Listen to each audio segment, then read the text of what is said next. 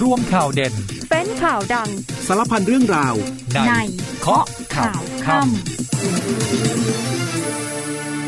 วัสดีค่ะ 19นาฬิกา30 นาทีพบกับเคาะข่าวค่ำนะคะจากกันวันนี้วันพุธที่ 22 กุมภาพันธ์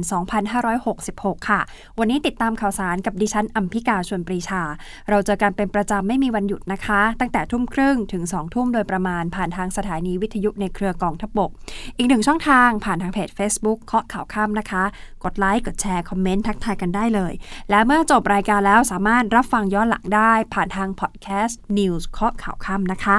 วันนี้มีความเคลื่อนไหวหลายเรื่องเลยค่ะ มีกองทัพที่ออกมาประกาศยึดมั่นความเป็นกลางในการเลือกตั้งนะคะ แล้วก็พร้อมที่จะเปิดพื้นที่ให้กับทุกพักการเมือง เข้ามาหาเสียงได้อย่างเท่าเทียมกันส่วนสารดีกาออกมาตัดสินคดีของคุณกนกวันวิลาวันนะคะอดีตรัฐมนตรีช่วยว่าการกระทรวงศึกษาธิการเรื่องของการรุกป่าป่าเขาใหญ่เนี่ยนะคะ ล่าสุดก็ตัดสินเรียบร้อยแล้ว เพิกถอนสิทธิ์ เลือกตั้ง 10 ปี ห้ามลงสมัครรับเลือกตั้งอีกตลอดชีวิตนะคะ นี่คือความเคลื่อนไหว ส่วนอีกหนึ่งความเคลื่อนไหวคือ ใครก็แล้วแต่ถ้าแจ้งเบาะแสเด็กแว้นที่ไปแข่งรถ ตามทางสาธารณะส่งเสียงดัง สร้างความเดือดร้อนรำคาญให้กับชาวบ้าน จนนำไปสู่การจับกลุ่มถ้าจับกลุ่มได้รับไปเลย 3,000 บาท มีรางวัลในการแจ้งเบาะแสด้วยนะคะ และตอนนี้ใครที่กำลังขับรถอยู่กำลังจะกลับบ้าน ก่อนเข้าบ้านแวะเติมน้ำมันก่อนนะคะ พรุ่งนี้น้ำมันขึ้นค่ะ ตั้งแต่ตีห้าเป็นต้นไป เบนซิน โซฮอขึ้น 30 สตางค์ต่อลิตร แต่ถ้าใช้ดีเซลไม่เป็นไรนะคะ ดีเซลคงเดิม อ่ามีผลพรุ่งนี้ตีห้าค่ะ เราพักกันครู่เดียวช่วงหน้ากลับมาติดตามค่ะ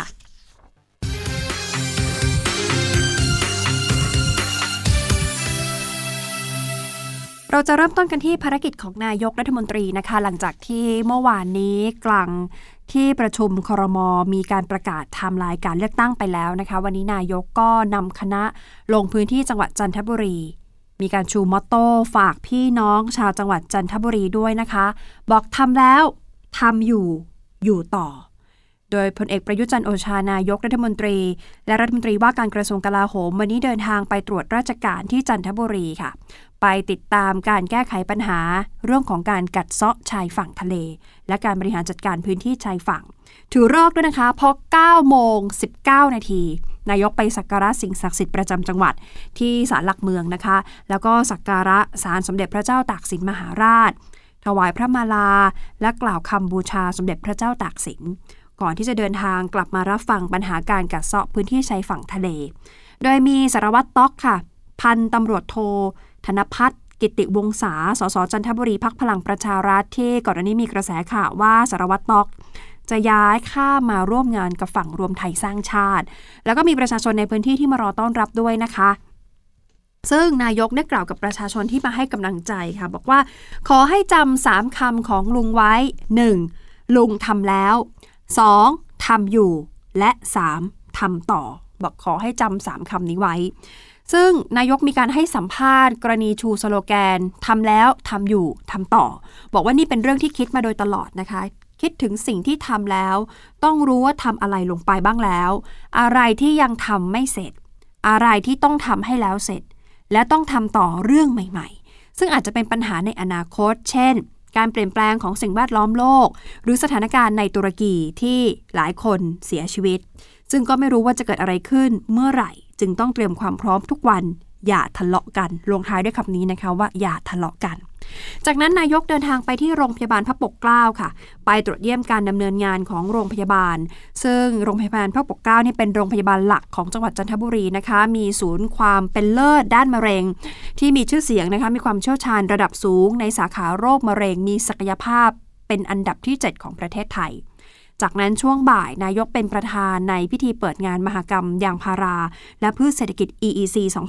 2023 ที่สำนักงานตลาดกลางยางพารา จังหวัดระยอง เพื่อกระตุ้นทุกภาคส่วนให้ร่วมมือกันพัฒนายางพาราไทย ให้ก้าวไกลไปสู่นวัตกรรมที่ทันสมัยเพื่อคนไทยทุกคน และส่งเสริมการใช้ยางพาราในประเทศไทยให้เพิ่มมากขึ้น ตามนโยบายของรัฐบาล นี่คือภารกิจของนายกนะคะ หลังจากที่เมื่อวานนี้ประกาศไทม์ไลน์วันนี้ก็ ฟิตเต็มที่นะคะ ลงพื้นที่ตรวจราชการตรวจงานต่อเลยนะคะ ไม่พักเลย ส่วนกองทัพค่ะวันนี้ออกมาประกาศยึดมั่นความเป็นกลาง ตามนโยบายของผู้บัญชาการเหล่าทัพ และข้อบังคับของกกตในการเลือกตั้ง พร้อมที่จะเปิดพื้นที่ให้กับทุกพักการเมือง เข้ามาหาเสียงได้อย่างเต็มที่ได้อย่างเท่าเทียมกัน ตามกรอบที่มีอยู่ โดยโฆษกกองบัญชาการกองทัพไทยค่ะ พลโทธีรพงศ์ปัทมสิงห์ณยุทธยา ได้ถแถลงภายหลังการประชุม ผู้บัญชาการเหล่าทัพนะคะ พูดถึงนโยบายของเหล่าทัพต่างๆ ต่อการเลือกตั้งที่จะเกิดขึ้น โดยบอกว่าจะใช้ทุกๆ ศักยภาพ สนับสนุนการเลือกตั้ง ให้เป็นไปด้วยความเรียบร้อยค่ะ ส่วนบทบาทของกองทัพ แน่นอนนะคะ ก็จะต้องวางตัวเป็นกลาง ให้พักการเมืองเข้ามาหาเสียงในพื้นที่ของกองทัพได้อย่างเท่าเทียมกัน แล้วก็จะปฏิบัติตามกฎข้อบังคับของกกต และกฎระเบียบของเหล่าทัพ ซึ่งกองทัพมีการส่งเสริม และเชิญชวนกำลังพลส่วนเรื่องของการดูแลรักษาความปลอดภัยในช่วงการเลือกตั้ง จะมีการบูรณาการร่วมกันนะคะ ทหาร ตำรวจ แล้วก็ข้าราชการพลเรือนในการอำนวยความสะดวก และดูแลความปลอดภัยให้กับพี่น้องประชาชน วันนี้อัปเดตหน่อยค่ะ สารดีกาออกมาตัดสินคดีของคุณกนกวันวิลาวันนะคะ อดีตรัฐมนตรีช่วยว่าการกระทรวงศึกษาธิการคดีรุกป่าเขาใหญ่ ก็ที่สุดแล้วเนี่ยเพิกถอนสิทธิเลือกตั้ง 10 ปีนะคะ แล้วก็สั่งห้ามลงสมัครรับเลือกตั้งอีกตลอดชีวิต หลังจากที่ก่อนหน้านี้มีการให้หยุดปฏิบัติหน้าที่ตั้งแต่ 26 สิงหาคมปีที่แล้วนะคะ ก็เป็นวันที่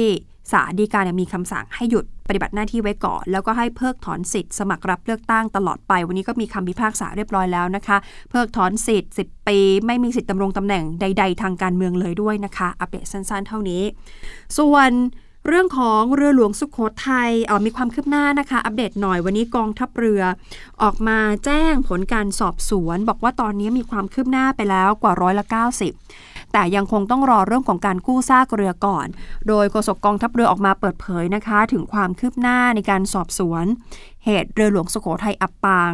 ซึ่งตอนนี้คณะกรรมการสอบข้อเท็จจริง ยังอยู่ระหว่างดำเนินการหลังจากที่ก่อนหน้านี้มีการสอบปากคำผู้ที่อยู่ในเหตุการณ์ทั้ง 289 ปากเพื่อสรุปและชี้แจงต่อประชาชน โดยยืนยันว่ากองทัพเรือไม่ได้ดึงเรื่องให้ยืดเยื้อค่ะ แต่ว่าพยายามทำทุกอย่างให้รวดเร็ว รอบคอบครอบคลุมเรื่องราวทั้งหมด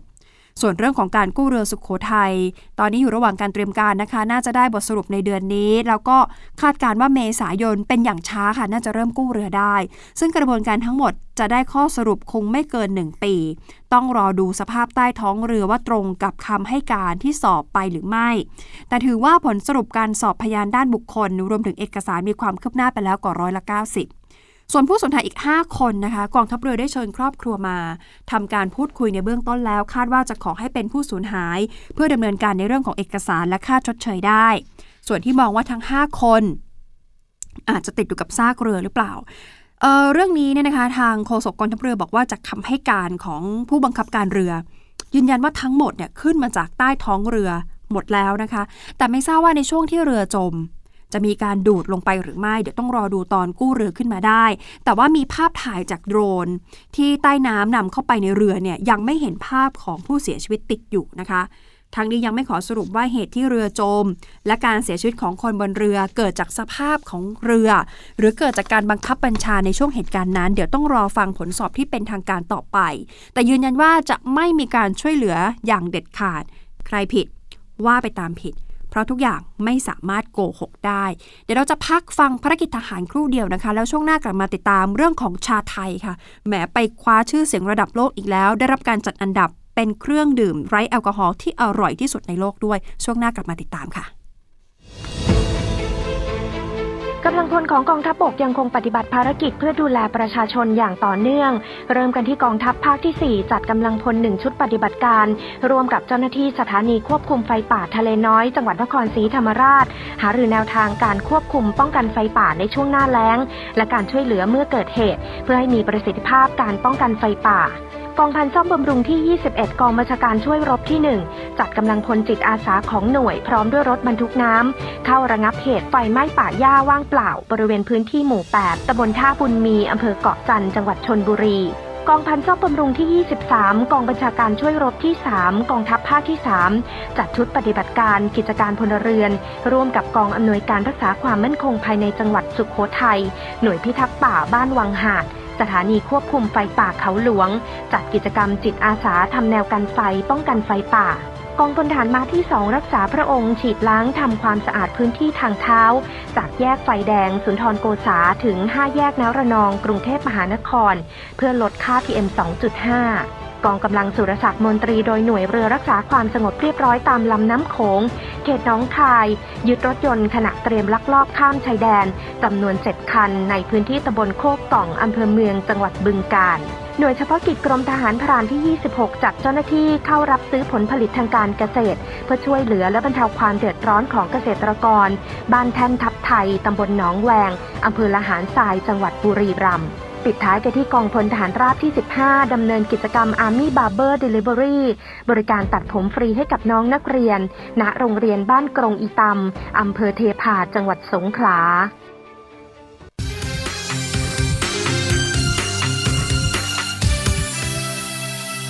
กลับมาช่วงนี้นะคะ อย่างที่เกริ่นกันไปมาฟังเรื่องเบาๆ ฟังเรื่องที่ยิ้มออกยิ้มได้นั่นคือซอฟต์พาวเวอร์ของไทย อีกหนึ่งอาหารยอดนิยม เครื่องดื่มยอดนิยมของบ้านเรา นอกเหนือจากต้มยำกุ้งนอกเหนือจากข้าวเหนียวมะม่วง โอ้ยมีหลายอย่างนะคะ ล่าสุดมาถึงคิวของชาเย็นหรือชาไทยนี่แหละค่ะเออเว็บไซต์อาหารยอดนิยม หรือ Taste Atlas นะคะจัดอันดับเครื่องดื่ม ไร้แอลกอฮอล์ที่อร่อยที่สุดในโลก ชาไทยหรือชาชาเย็นของบ้านเราเนี่ยครองอันดับที่ 7 นะคะเออโดยเว็บไซต์ออกมาเปิดเผยจัดอันดับอาหารที่เป็นเครื่องดื่มนะคะ ไม่มีแอลกอฮอล์อร่อยที่สุดในโลก 100 เครื่องดื่ม แล้วไปดู 10 อันดับแรก บ้านเราติดอันดับด้วยนะคะ อยู่อันดับที่ 7 ชาไทยเย็นจากประเทศไทยเอ่อที่น่าสนใจคืออันดับที่ 1 คือฮ่องกงสไตล์มิลที นี่ก็เป็นสิ่งที่บ้านเราก็ฮิตนะคะ คือชานมนะคะชานมบ้านเราก็ฮิต แต่ว่าบ้านเราได้รับการจัดอันดับชาไทยเนี่ยอยู่อันดับที่ 7 นะคะสำหรับชาเย็นหรือชาไทยเป็นเครื่องดื่มที่ได้รับความนิยมเป็นอย่างมาก พูดตามตรงว่าไม่ใช่แค่คนไทยเท่านั้นที่ชอบ ชาวต่างชาติพอเวลามาบ้านเรา ได้ลิ้มรสก็บอกเป็นเสียงเดียวกันว่าอร่อย พูดคำเดียวเลยค่ะ เจ้าเครื่องดื่มสีส้มนี้คาดว่าบ้านเรานั้นได้รับอิทธิพลมาจากจีนและอินเดียนะคะ ชาแล้วก็ใส่นม บางก็เป็นชาเย็นธรรมดา ไม่ต้องใส่นมนะคะ ค่อยๆ ผสมผสานกันไป นี่ก็เป็นแบบของเราเองแล้วก็ได้รับการจัดอันดับเป็นอันดับที่ 7 ด้วยนะคะ ชาไทยเย็นจากประเทศไทย ส่วนอีกเรื่องหนึ่งค่ะ เรื่องของเว็บไซต์พนันออนไลน์ที่ตอนนี้ปราบปรามการอย่างหนักนะคะ มีข่าวที่ต้องเรียกว่ารายวันล่าสุดตำรวจ PCT บุกไปทลายเครือข่าย เว็บพนันออนไลน์ที่ชื่อว่าสายเป69ค่ะมีเงินทุนหมุนเวียนกว่า 50 ล้านบาท โดยรองผบตรนะคะพลตำรวจเอกรอยอิงคภัยโรธสั่งการให้พลตำรวจโทไตรรงผิวพันธ์ผู้บัญชาการสำนักกฎหมายและคดี เป็นหัวหน้าด้านปฏิบัติการ PCT นำเจ้าหน้าที่เข้าไปตรวจค้นกลุ่มผู้ต้องหา ที่กรุงเทพ 2 จุด ที่นนทบุรีอีก 1 จุด ซึ่งทั้งหมดเกี่ยวข้องกับกลุ่มการตลาดเว็บพนันสายเปย์69 จับกลุ่มนายศิวพงศ์พร้อมกับพวกรวม 6 ราย เป็นชาย 4 รายหญิง 2 ราย ตรวจยึดทรัพย์สินมาตรวจสอบ มีรถยนต์หลายรายการนะคะ มีผู้เสียหายจำนวนกว่า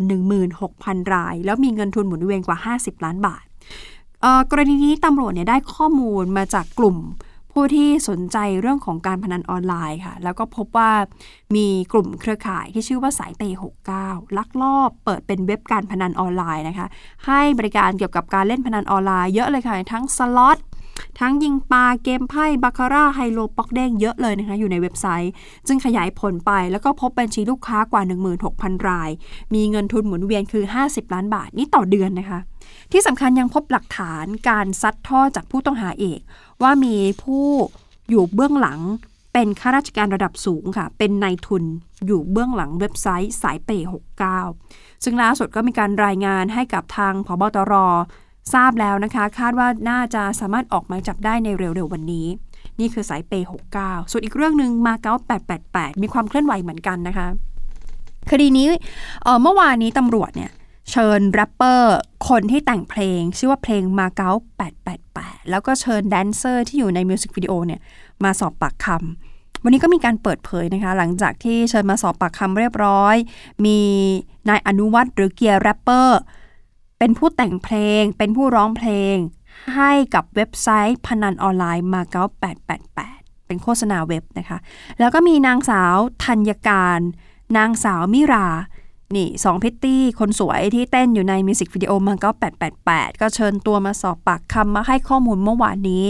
โดยตำรวจเนี่ยแจ้งข้อกล่าวหากับนายอนุวัตรคนที่เป็นผู้แต่งเพลงแล้วก็ผู้ร้องเพลงนะคะ ข้อหาคือชักชวนให้เล่นการพนัน ไม่ว่าจะทางตรงหรือทางอ้อมค่ะ แล้วก็แนะเอ่อแล้วก็นำตัวเนี่ยส่งส่งฟ้องต่อศาลแขวงดอนเมืองเรียบร้อย คดีนี้โทษจำคุกคือตั้งแต่ 3 เดือนถึง 3 ปี ปรับตั้งแต่ 500ถึง5,000 บาท หรือทั้งจำทั้งปรับ แต่อีก 2 คนที่พูดถึงค่ะ ก็คือพริตตี้สาวที่ที่เป็นแดนเซอร์เต้นอยู่ใน MV เนี่ยนะคะ นางสาวธัญการกับนางสาวมิราสองคนนี้ที่เต้นประกอบเพลงเนี่ยไม่ถูกแจ้งข้อหา โดนแจ้งข้อหาแค่คนเดียวคือนายอนุวัฒน์ที่สองคนนี้ไม่โดนแจ้งข้อหาเนื่องจากว่าพฤติการไม่เข้าข่ายความผิดค่ะ เป็นการถูกให้เต้นโดยที่ไม่มีเพลงประกอบ เลยไม่รู้ว่าเอาไปใช้ในวัตถุประสงค์ใด แต่ว่าทั้งคู่ให้การเป็นประโยชน์ถึงผู้ว่าจ้างงาน 3 คนเนี่ยให้การตรงกัน บอกว่าคนที่จ้างชื่อบิ๊กบิ๊กเป็นผู้ดูแลด้านการตลาดให้กับเว็บไซต์มาเก๊า888 แต่บิ๊กนี้ไม่ใช่บิ๊กหนึ่งในพี่น้อง 4 บอ ที่คุณดิวออกมาแฉว่ามีส่วนเกี่ยวข้องกับเว็บพนันออนไลน์มาเก๊า888 ไม่ใช่น้องชายของนายเบนซ์เดมอน ซึ่งเป็นเจ้าของเว็บไซต์ที่เป็นผู้ต้องหาหลัก ส่วนเส้นทางทางการเงินค่ะ เมื่อไปตรวจสอบดู ก็พบว่าเอออาจจะมีข้อมูลที่มีความเชื่อมโยงไปของนายชัยวัฒน์ขจรบุญถาวรหรือเบนซ์เดมอนได้ แต่ว่าต้องตรวจสอบก่อน ซึ่งการตรวจสอบนี้ตำรวจจะต้องตรวจสอบร่วมกับปปงนะคะเบนเดมอนนี่ก็คือผู้ต้องหาหลักในคดีนี้เลยก็คาดการณ์ว่าน่าจะได้ความชัดเจนเรื่องของเส้นทางทางการเงินเร็วๆนี้ด้วย จบเรื่องของมาเก๊า888 ไปที่เรื่องของบัญชีม้าค่ะ วันนี้ตำรวจกองปราบเนี่ยรวบสาวที่รับจ้างเปิดบัญชีม้าแล้วเธอให้เหตุผลว่าที่เธอทำลงไป เพราะเธอต้องการหาเงินไปซื้อนมให้กับลูก รวมมูลค่าความเสียหายกว่า 10 ล้านบาทนะคะ ผู้ที่เป็นผู้ต้องหาอายุแค่ 19 ปีเท่านั้นค่ะ คุณผู้ฟังน่าตกใจมาก ชื่อนางสาวกนกวันนะคะ ถูกจับฐานฉ้อโกงทรัพย์นำเข้าข้อมูล สู่ระบบคอมพิวเตอร์ โดยน่าจะเกิดความเสียหายแก่ผู้อื่นหรือประชาชน เนื่องจากมีคนมาแจ้งความ มีผู้เสียหายมาแจ้งความนะคะบอกว่าสั่งซื้อเก้าอี้เกมที่เป็น gaming เนี่ยผ่านช่องทางออนไลน์ โอนเงินไปเข้าบัญชีของผู้ต้องหา โอนเสร็จเรียบร้อยค่ะ แต่ไม่ได้รับสินค้า จากการเข้าไปตรวจสอบ เพราะว่ามีผู้เสียหายลักษณะแบบนี้มากกว่า 2,000 ราย คิดเป็นมูลค่าเกือบ 10 ล้านบาท เบื้องต้นผู้ต้องหาให้การปฏิเสธนะคะ แต่ให้ข้อมูลว่าเมื่อต้นปี 65 มีคนติดต่อเข้ามา ให้เปิดบัญชีธนาคารให้หน่อย เธอได้ค่าจ้าง 500 บาท ซึ่งตอนนั้นเธอบอกว่าเธอกำลังขัดสน ไม่มีเงินซื้อนมให้ลูก จึงได้รับเปิดบัญชีไป โดยที่ไม่ทราบว่า ผู้ที่มาจ้างเธอเนี่ยจะนำบัญชีของเธอไปใช้เพื่อวัตถุประสงค์ใดให้การแบบนี้ก็ต้องเตือนกันไว้นะคะสำหรับใครที่ชอบซื้อสินค้าออนไลน์ ระวังจะตกเป็นเหยื่อของมิจฉาชีพได้นะคะ ซึ่งเรื่องของออนไลน์เนี่ยตำรวจไซเบอร์ออกมาเตือนภัย บอกว่าระวังตกเป็นเหยื่อของมัลแวร์เรียกค่าไถ่นะคะ กลับมาระบาดอีกแล้ว แฝงตัวมาในรูปแบบของโฆษณา บางทีก็แฝงตัวมาเป็นอีเมลปลอม ให้เราเอ๊ะสงสัยว่าใครส่งมากดเปิดเข้าไป โดนเลยนะคะ โดนไวรัสเลยนะคะโฆษกกองบัญชาการตำรวจสืบสวน สอบสวนอาชญากรรมทางเทคโนโลยีค่ะ ออกมาพูดถึงมัลแวร์เรียกค่าไถ่หรือว่า ransomware นะคะ บอกนี่เป็นหนึ่งในภัยเงียบ ที่บอกว่าเป็นภัยเงียบเพราะว่า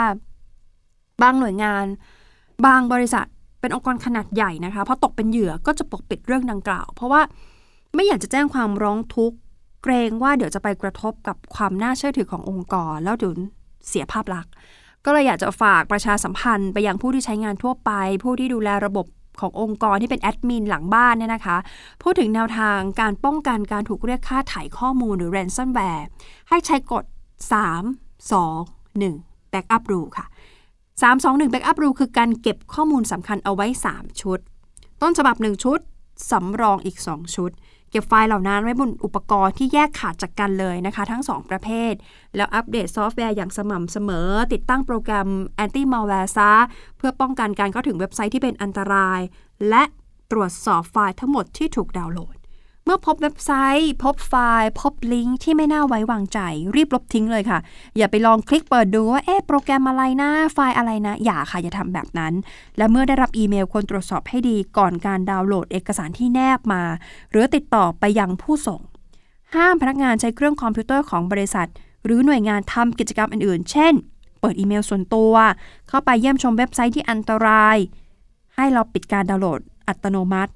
ไฟล์ที่สำคัญให้กำหนดสิทธิการเข้าถึงจากบุคคลภายนอกซะ ให้ใช้เพียงโหมด read only เท่านั้น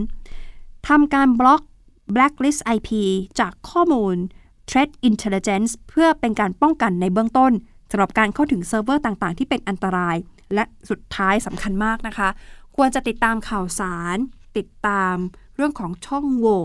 ติดตามภัยคุกคามต่างๆ กลยุทธ์วิธีการเทคนิคต่างๆ ของมิจฉาชีพต้องติดตามค่ะ ต้องอัปเดตอยู่เสมอ จะได้ศึกษาวิธีการป้องกัน จะได้ไม่ตกเป็นเหยื่อนะคะ นี่คือสิ่งที่ทางตำรวจไซเบอร์เขาออกมาเตือนเอาไว้นะคะ ระมัดระวังหน่อย ส่วนเรื่องของปัญหาอาชญากรรมทางเทคโนโลยีเนี่ยก็เป็นสิ่งที่ท่านนายกให้ความเป็นห่วง ให้ความสำคัญ แล้วก็กังวลเป็นอย่างมากล่าสุดมีการกำชับ ให้หน่วยงานที่เกี่ยวข้องนะคะ คอยติดตามแล้วก็แก้ไขปัญหาอาชญากรรมไซเบอร์ของไทย ซึ่งท่านนายกมองว่าสร้างความเสียหายให้กับประชาชนคนไทย เพิ่มขึ้นทุกปีทุกปีค่ะ แล้วก็เทคนิคของมิจฉาชีพออนไลน์เนี่ยมาใหม่ตลอดนะคะ ต้องอัปเดตกันแบบเรียลไทม์นะคะ โดยคุณอนุชาบุรพัชชัยศรีรองเลขาธิการนายกรัฐมนตรีฝ่ายการเมือง ซึ่งปฏิบัติหน้าที่เป็นโฆษกประจำสำนักนายกรัฐมนตรีนะคะ ออกมาบอกว่านายกเนี่ยนอกเหนือจากการกำกับ กำชับให้หน่วยงานที่เกี่ยวข้องติดตามเรื่องของปัญหาไซเบอร์แล้วนะคะ ยังเชื่อมั่นว่าเมื่อร่างพระราชกำหนด มาตรการป้องกันและปราบปรามอาชญากรรมทางเทคโนโลยี หรือร่างพระราชกำหนดไซเบอร์เนี่ยมีผลบังคับใช้เมื่อไหร่ เนี่ยแหละค่ะจะเป็นเครื่องมือสำคัญในการป้องกันความเสียหายที่จะเกิดขึ้น ธนาคารก็สามารถที่จะระงับธุรกรรมต่างๆ ที่ดูแล้วเอ๊ะ ดูแล้วน่าสงสัยดูแล้วผิดปกติได้ทันที ธนาคารมีสิทธิ์ทำได้ทันทีนะคะ ซึ่งถ้าย้อนไปดูสถิติการรับแจ้งความออนไลน์ ตั้งแต่มีนาคมปีที่แล้ว จนถึงปัจจุบันเนี่ยมีอยู่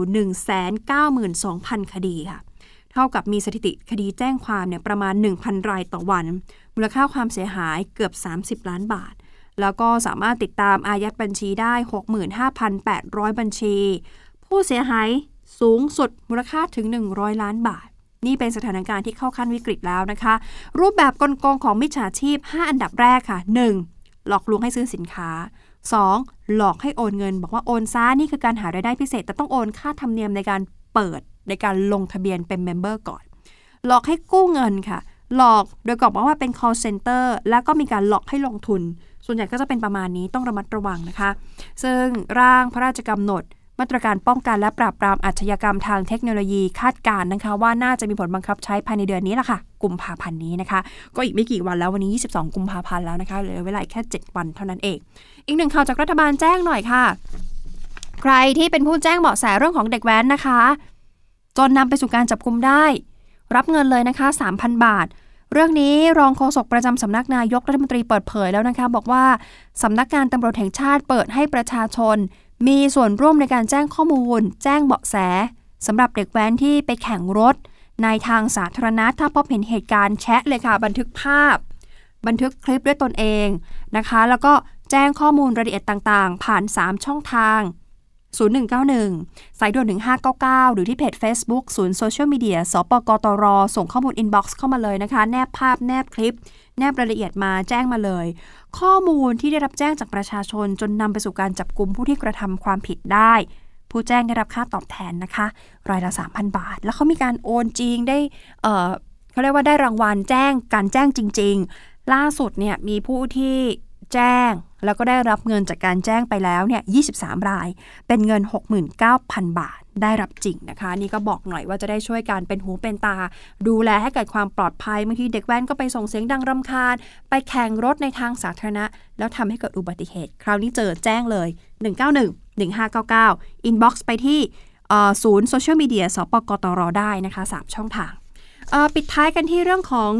ตำรวจตรวจคนเข้าเมืองที่ไปรวบชาวเกาหลีใต้ที่หลอกหญิงไทยไปบังคับขายบริการที่ปูซาน ผู้ต้องหารายนี้เป็นชายชาวเกาหลีใต้ อายุ 49 ปี นี่เป็นหนึ่งในแก๊งในหน้าที่หลอกลวงหญิงไทยไปค้าประเวณี ล่าสุดถูกจับกลุ่มตัวได้นะคะ ที่โรงแรมหรูแห่งหนึ่ง บนถนนพัทยาสาย 3 จังหวัดชนบุรี ก็ต้องเตือนกันไว้สำหรับใครที่อยากจะไปทำงานต่างประเทศนะคะ ขอให้ไปอย่างถูกต้องตามกฎหมายและหาข้อมูลจะได้ไม่ตกเป็นเหยื่อของแก๊งค้ามนุษย์นะคะ เอาละค่ะหมดเวลาของรายการเคาะข่าวค่ำแล้วนะคะ วันนี้ดิฉันอัมพิกาชวนปรีชาพร้อมกับทีมงานลาไปก่อนค่ะ สวัสดีค่ะ โลกข่าวทั้งวันให้คุณรู้ข่าวไม่ตกประเด็น ช่วงเคาะข่าวค่ำกับพิธีกรคนข่าว พบกันทุกวันจันทร์ถึงวันอาทิตย์ไม่ควรพลาด เพราะคุณจะไม่ตกข่าวที่คิดแล้วเคาะ ทุกวันส่งตรงถึงคุณ ตั้งแต่เวลา 19นาฬิกา30 นาทีถึง 20นาฬิกาโดยประมาณ ทางสถานีวิทยุในเครือกองทัพบบก